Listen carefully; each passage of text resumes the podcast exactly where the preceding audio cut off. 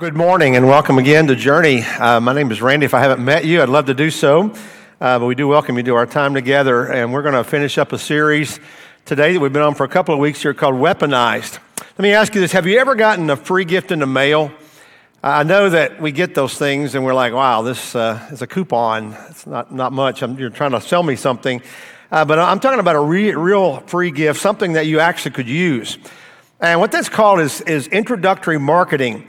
And it's a way for companies to introduce themselves to you and uh, to kind of give you um, an idea of their product and, and let you kind of know what, what they do. One of the companies that done that well is called Gillette, and they've been doing this for several years, and they, they mail free razors uh, to young men on their eighteenth birthday. And along with, there's also a birthday card and a message that says, your first shave won't make you a man, but your first real shave will get you pretty darn close. And uh, basically, they want you to know that this, they have a product that you ought to check it out, and they're going to give you their first real shave. And that's pretty cool. They send out about two million of these a year, they say, and uh, they have a pretty good uh, introductory marketing plan, but their information isn't always correct. For example, uh, one time they sent one to a fifty-year-old mother, uh, a nineteen-year-old young lady, and once everybody in a nursing home. Uh, so their plan isn't perfect, but it is a way for them to kind of introduce themselves and, and let you know that they have something you ought to check into. You know, we do something similar here at uh, Journey Church. Uh, whenever you move in Woodford County, we send out uh, a card, or you should receive a card in the mail, inviting you to visit our church. It tells a little bit about the church and everything, and we send it out. And this isn't perfect either. Uh, for example, one time we sent a card uh, congratulating somebody on their new home, Uh, only to discover that the lady had actually died and that her mail was being forwarded to her daughter. So it wasn't a really funny thing, but we still hope that she's enjoying her new home in heaven. Uh, we'll hope for sure. Well, in this series that we're talking about, Weaponized here, it means that you are being called to live your life, your Christian life, in a way that you can defend yourself against Satan, but also that you can be a force for good, that you can make a difference. And I hope that you've begun to realize through this study that God wants to use you. God calls you and invites you uh, into his army, the Christian army, and that you are a cause for him. When you go out into the world, your influence is powerful. And God has designed and equipped us in a way that we should be able to go out and impact the world around us. Now, the reality is that most of us feel pretty inadequate, pretty unprepared when it comes about to, to going out and sharing our faith. And we really do. We know we ought to, but we don't always do it very well, and that's pretty uh, pretty obvious. In reality, though, we have so much power available to us. Uh, we have so much strength that God's given to us, and we just need to step up into the calling that God's made for us. In fact, rather than being intimidated and shy about our faith, we are called to storm the gates of hell because people are headed there without the word of Jesus Christ. And our job is to tell people about who Jesus is. We're going to talk a little bit about that today. You know, I think all of us want to make our lives matter. We want to find our purpose. We talked about that last week or week before. We talked about learning, wanting to make a difference in our world. And our faith gives us the opportunity to do that. It gives us something that we have that is very valuable, something that we want to introduce to people. And, and it's hard for us to do that because most of us kind of live our lives as undercover Christians. You know, we value our faith, but it isn't always something that's out there and that people know about it, and it isn't something that we often share with other people or introduce them to what we believe. But understand that our faith is the most powerful thing in our lives. Any accomplishment that we have beyond that, any accomplishment in our lifetime, like uh, no matter our job, our, our, our family, our possessions, whatever, whatever it may be, and no matter how impressive it might be here, there is nothing at all compared to the work that we do for Jesus Christ. In fact, the Bible says that one day, that's all that's really going to matter. Everything else is going to be destroyed. It's all going to just melt away, and only what we do for Christ, because that work supersedes our family, our job, everything, because one day it's the only thing that will endure. And, and life here is a battle. It's, it's a spiritual battle. The Bible describes that. We talked about that several times in our discussion in this message, where we do the work of Christ that he began when he was on the earth. Now, one thing we do know is that we're going to be on the winning team. As believers, we're going to be on the winning team. It may not seem like it all the time. In fact, sometimes if we were to look at the United States alone, you might feel like, well, we're losing because we're being told that Christianity is declining. and that more and more people would probably describe their religion when they're asked, they would say none. So we hear about the rising of the nuns, not N U N, but the N O N Es, people who don't claim to have a faith at all. And so it's a little bit discouraging here in, in the United States, but let me tell you, Christianity is booming in other parts of the world. In Africa and Asia and other continents like that, uh, the gospel is being spread everywhere. And in fact, America is actually becoming the mission field that those countries used to be. They're sending missionaries to us because they understand that the gospel is slipping in the United States, and that, that's horrible. It's horrible. But the reason for that, in large part, is because we aren't doing the job that God has called us to do. So those of us who are here and live in this country have to think of ourselves as missionaries right where we are. We often think about missionaries going to other countries, and few of us are willing to, able to, to go do that, but God calls us to be a missionary right where we are. And our mission as Christian soldiers is very clear, and that is go and make disciples. Go and make disciples. Jesus was clear about that. In fact, it was the last words that are recorded on this earth of Jesus. Therefore, go and make disciples of all nations, baptizing them in the name of the Father and of the Son, and the Holy Spirit, and teaching them to obey everything I've commanded you. The reality is, is that God has commissioned us, just as a country might commission their soldiers, their military, to go and do the work and the desire of, of the head or of the king. And we have that kind of, kind of commission. And we have great news to share as well. John chapter three says, "For God so loved the world that he gave his one and only son, that whoever believes in him should not perish but have eternal life."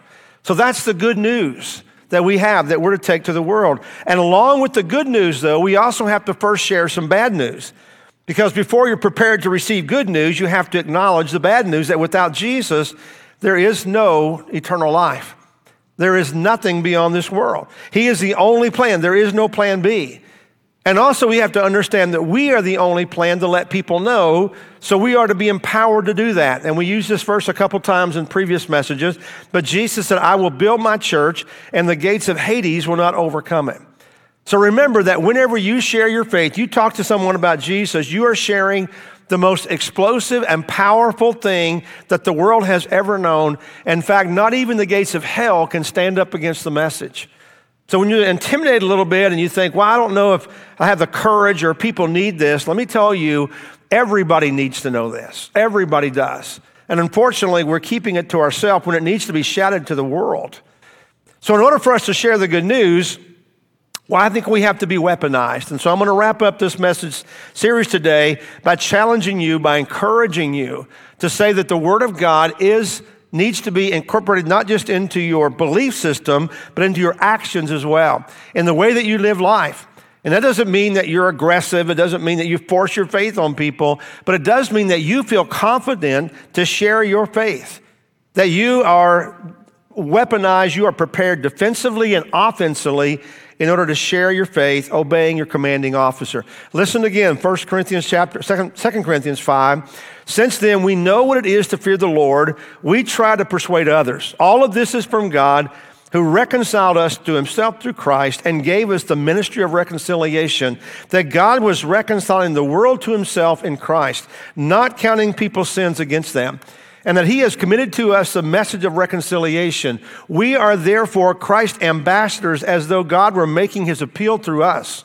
We implore you on Christ's behalf, be reconciled to God." Do you see the heart and the spirit of that, where Paul says that the mission has been given to us, handed to us, that nobody else is going to do it for us, that God has chosen his people to share the message, that when Christ left the earth, he handed it over, he gave and entrusted the mission to his disciples.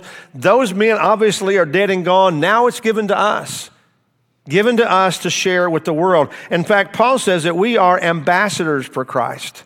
You know what an ambassador does? They go between two parties. They try to make peace. They bring uh, conversation. They bring interaction, communication from one party to another. And contrary to what we might think, not everybody knows the danger that we're in, that they're in. You know, I think sometimes we have this idea that everybody knows what we know. It's the curse of, of the unknown, or, or what people don't know. And many people, though, are blissfully living their life with no sense of danger. And you see it every day, people that just are going through life and they seem like they have it all together and everything is fine and they seem to be happy. And so we assume that they're fine. But the problem is, is that we have inside information. We have knowledge of sin. We have knowledge of God's word. We have knowledge of, of eternity. And the world doesn't think of that. They don't stop to consider the danger they're in. They don't realize the, the danger that sin brings, but we have the cure to sin. But how in the world are people going to know that if we don't tell them? In fact, the Bible says in Romans ten, how then can they call the one they've not believed in, and how can they believe in the one of whom they've not heard, and how can they hear without someone preaching to them? And you say, well, I'm not a preacher. Well, the language here is not just standing up and sharing it publicly, it's talking about one-on-one, just communicating the gospel to people. People can't hear unless someone shares it with them. And the reality is that many Christians will never invite someone to church with them. Many Christians will never, ever have a spiritual conversation with someone. The only way you do that is that you are intentional about that. So I want to challenge you today, as we kind of wrap up the series about being weaponized, to first of all have the confidence that God's given you.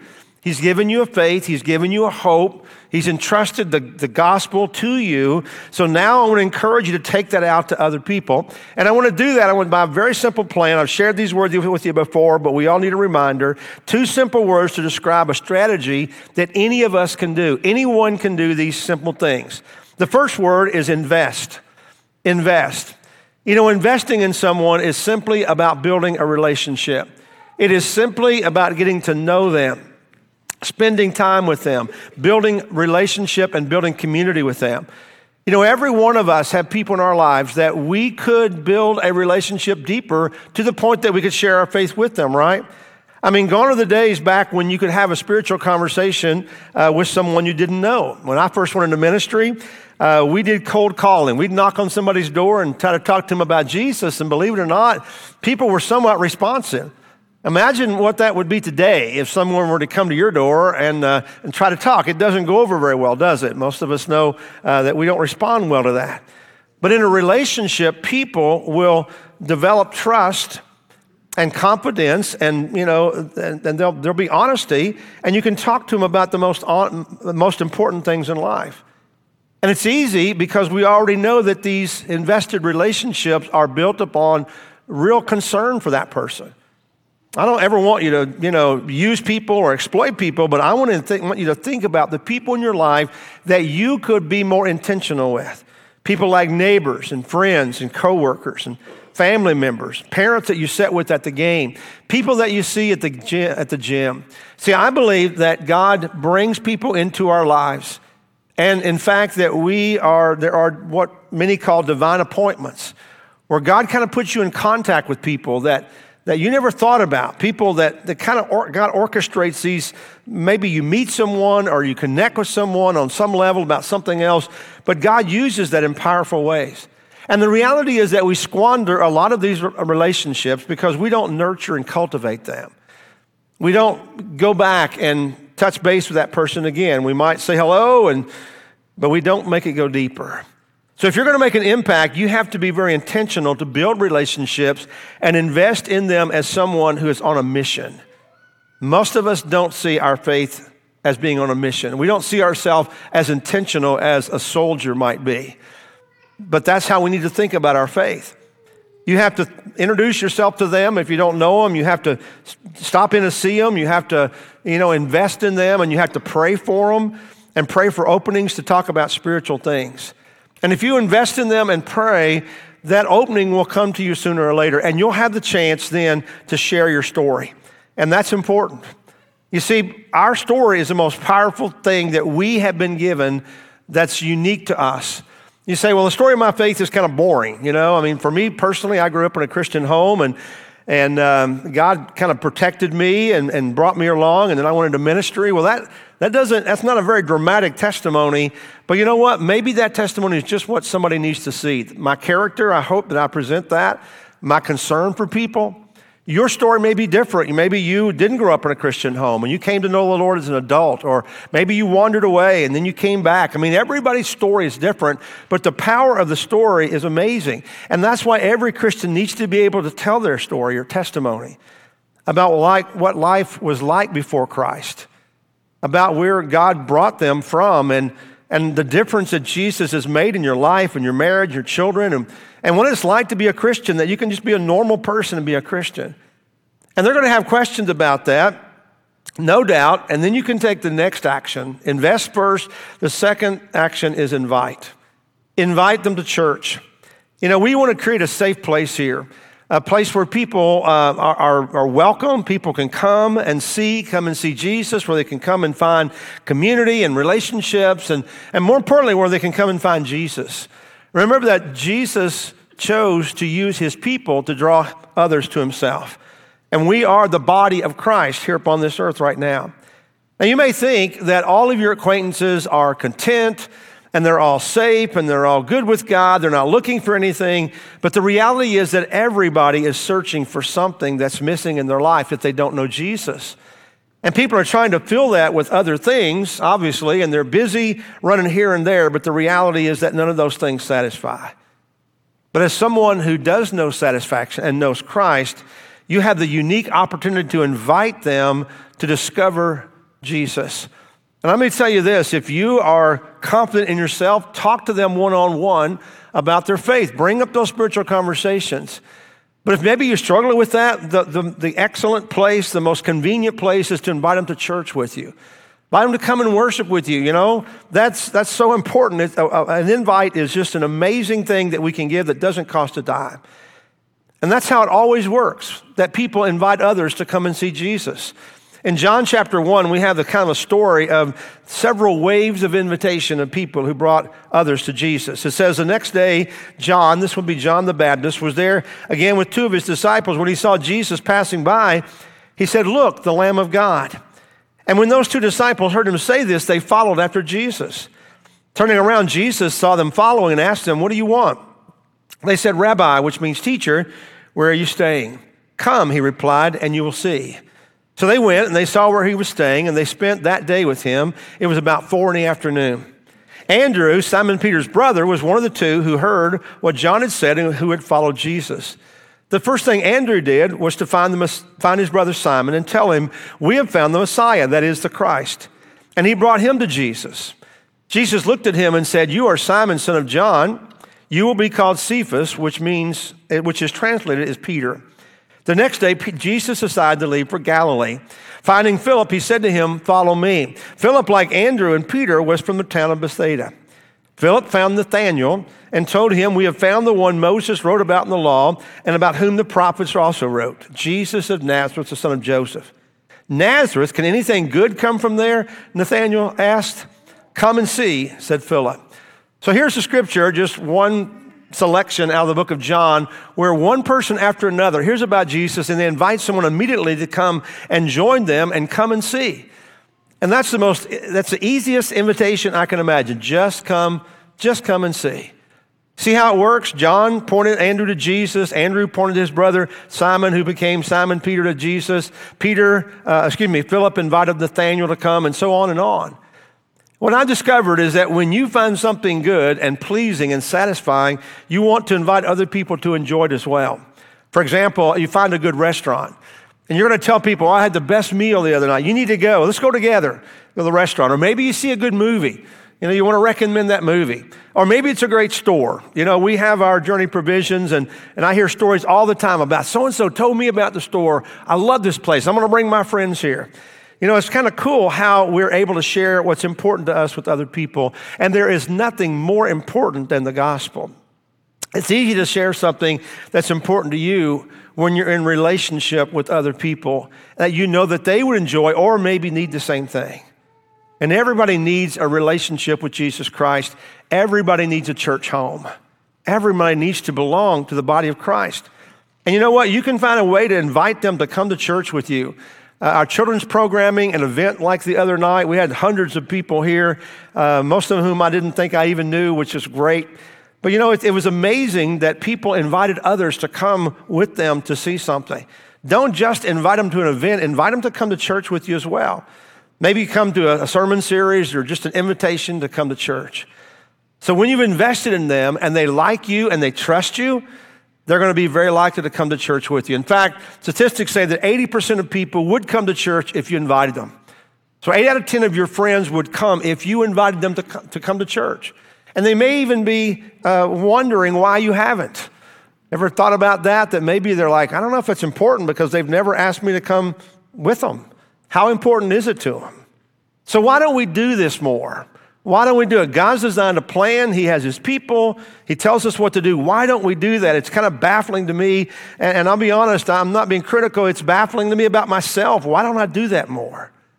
Because what we do here in our worship time, coming together, is the most important thing that we do all week, where we worship and draw near to God, because we are building into a relationship that one day will take us into eternity, into heaven. That's why it's so important. And everybody else needs the same thing that we need. But I think there's some probably some pretty good reasons or valid reasons why we don't invite people all the time. And one of them is that sometimes we're just awkward and a little bit embarrassed about our faith. I'm not sure why, but there's something in us that, you know, that we think, well, it's a private thing. I really don't need to share that with anybody else. I don't want to force anybody else. And, and, and I don't think we should do that either. But sometimes we're awkward and we don't invite. Some people are embarrassed to talk about their faith, but we shouldn't be. Because Romans chapter one says, I'm not ashamed of the gospel because it's the power of God for the salvation of everyone who believes. Do not be embarrassed about your faith. Jesus said, if you will confess me before men, I will confess you before my Father in heaven. So every time that you share your faith or talk about Jesus or what you believe, that in turn is re, uh, kind of brings a repercussion of God hearing from Jesus, this is my child. I'm proud of them. They got the courage to speak up. Other people may not invite because you think you don't have any unchurched friends. You don't even know, you think, I don't know who to invite. But the reality is that you have people in your life. You have plenty of people in your life that uh, that don't know the Lord, I'm confident. Uh, a figure that we've heard several times is that eighty-five percent of the people in our community don't go to church. I'm not sure if that's right or not, but I mean, if that's true, think about eighty-five percent of the people that you know may not have a relationship with God or a church home. You know, that, that's important. When when you say you don't have anybody, you're just not choosing to think about those relationships or the people that, that really matter to you. You know, a lot of times I think the longer we've been in church, the more our circle might seem to close in, and we might think that we don't have any unchurched uh, people in our life. And when that happens, you need to get out of your comfort zone and broaden your horizons and meet some new people. You need to be more intentional about that. Purposely put yourself in situations and in circles where you're going to make new relationships. Maybe you join some new group, or you go across the street and meet your neighbors, or you invest in your coworkers and you just start kind of pouring into them with the idea that you want them to know Jesus like you do. Well, I think there's one more reason that we may not invest and invite people.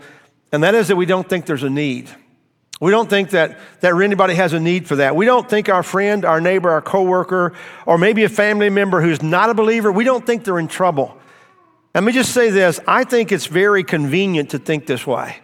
It's very convenient for me and comfortable for me to think, oh, you know, people know we have church here on Sunday morning. If they wanted to come, they could come and do that. They could always show up. We'd welcome when, them when they come in. That's our mentality sometimes. It's very convenient to think that people are okay, that they're not lost. But let me say this, that Christianity is not just some optional club that some people choose to join and some don't. It's the only hope that people have to avoid hell itself. And this is not a game. This is as real as it gets. This is not optional uh, about anything uh, else that the world knows. Not optional about what you believe about sports or what you believe about politics or anything at all. This is real. And one day it's all that's going to matter.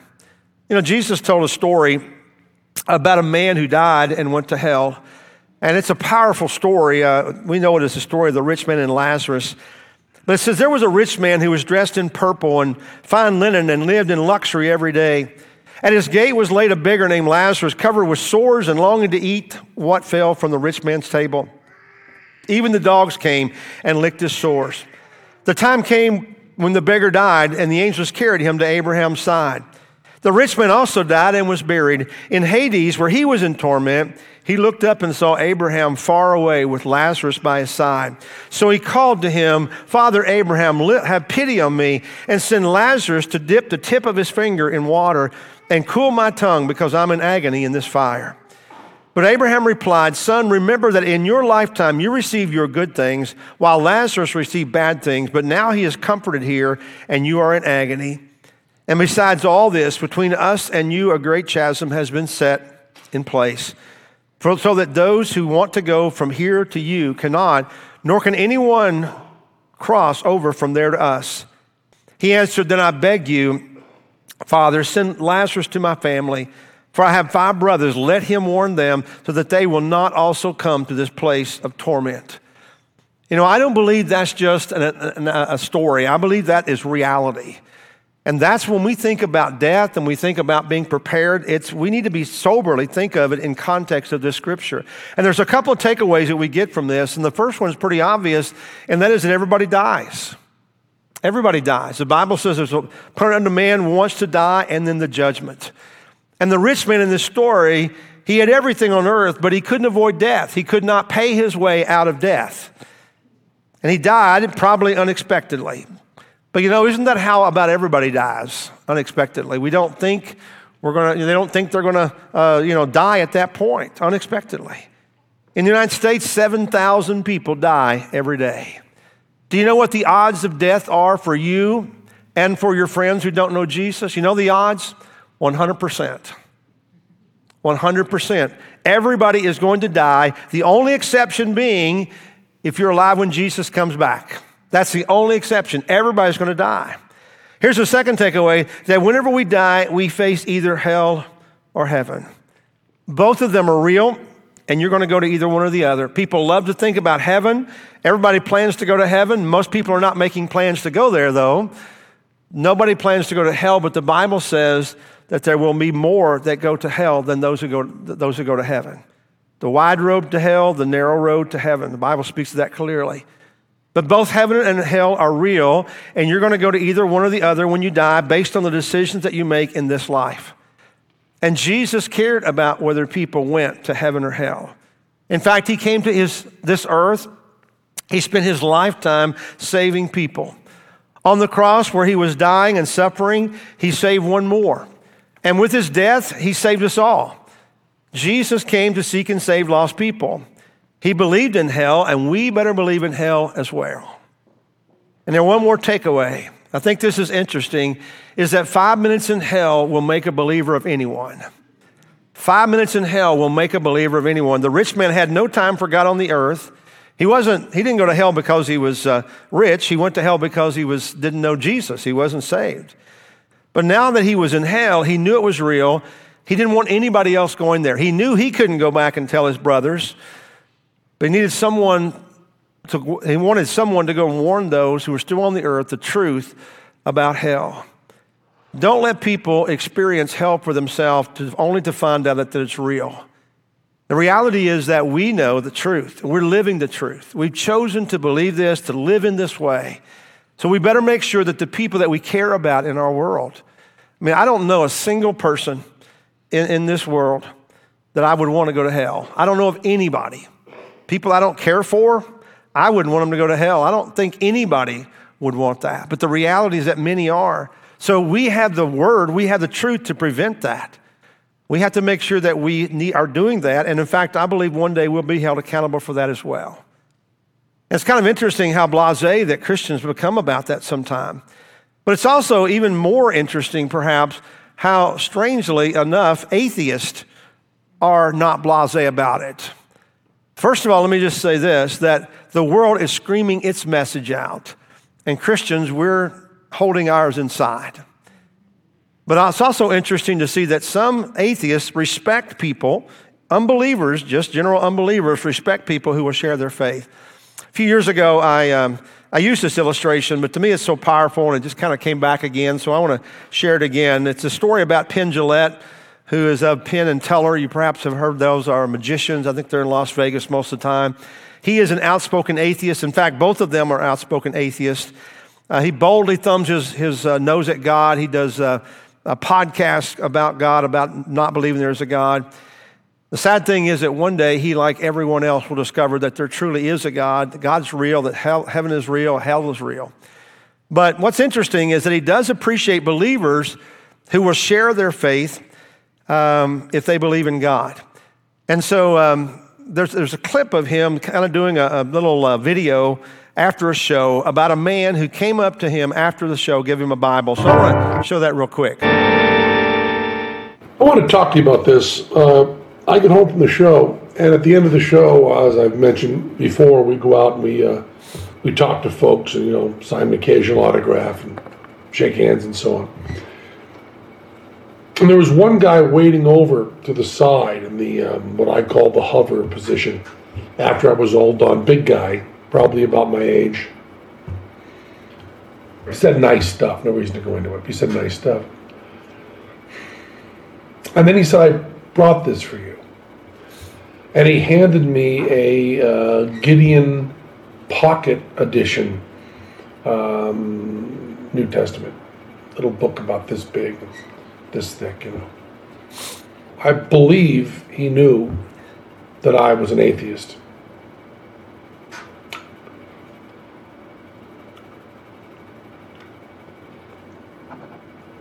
But he was not uh, defensive, and he looked me right in the eyes. And he was truly complimentary. It wasn't in any way, it didn't seem like empty flattery. He was really kind and nice and sane and looked me in the eyes and talked to me and then gave me this Bible. And I've always said, you know, that I, I don't respect people who don't proselytize. I don't respect that at all. If you believe that there's a heaven and hell and people could be going to hell or not getting eternal life or whatever, and you think that, uh, well, it's not really worth telling them this because it would make it socially awkward. And atheists who think that people shouldn't proselytize, just leave me alone, keep your religion to yourself. Uh, how much do you have to hate somebody to not proselytize? How much do you have to hate somebody to believe that everlasting life is possible and not tell them that? I mean, if I believed, beyond a shadow of a doubt, that a truck was coming at you and you didn't believe it, and that truck was bearing down on you, there's a certain point where I tackle you. And this is more important than that. And I've always thought that, and I've written about that, and I've thought of it conceptually. But this guy was a really good guy. He was a very, very, very good man.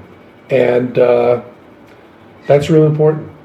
And with that kind of goodness, uh, it's okay to have that deep of a disagreement. And I still think that religion does a lot of bad stuff, but man, that was a good man who gave me that book. That's all I wanted to say. You know, to me, I think that's so powerful. It really is. There's a man who doesn't believe there's a God, but he respects someone who came to him to share his own belief in that. And I think there are a lot of people who maybe feel like that, who think about it, and maybe even wonder why. If this is so important to you, why do you never mention that to me? But that one statement that he made just comes, keeps coming back. How much do you have to hate someone not to tell them if you believe it? None of us would say that we hate people, probably, but we must not love them if we're not sharing our faith. You know, part of being weaponized is to recognize that God's put people in your life for you to influence. Are you intentionally investing in them? Are you prepared to have a spiritual conversation or to invite them to church or to tell them your story? And who are you specifically investing in right now? Who should you be investing in? I want you to think in a few moments about who that might be. Or maybe you're here this morning and someone's invested in you. They invited you to church. They kind of lived out their life quietly in front of you. They told you that their faith was important, and they maybe they invited you to be here this morning. And the reason they did that is because they care deeply about you and about your eternity. And I would say that if you're here and you're not a believer, you've never given your life to Christ, I would love to talk to you about that. I'm going to be up front uh, a little bit after the service. I'm going to be available. I'd love to have that conversation with you and to tell you the amazing truth of Jesus, his love for you, and the plans he wants and has for your life, and how that you can get in on those plans for yourself. So if you're here this morning and you're not a believer, I'd love to talk to you about the love of Christ for you and, and his desire to have you in heaven with him. But if you're here today and you're not Uh, you haven't been sharing your faith, you haven't thought about this recently, I want to challenge you to do that. And and so in our time to wrap up this morning, I'm going to ask if you would just to kind of stand with me, and, and then I'm going to ask you to kind of close your eyes. And think of that person just here for a moment that you know that you should invest in. The person you care about, the person that you know maybe God has brought into your life specifically for that reason. Let's stand up. Uh, let's close our eyes. Let's think for a moment of that person.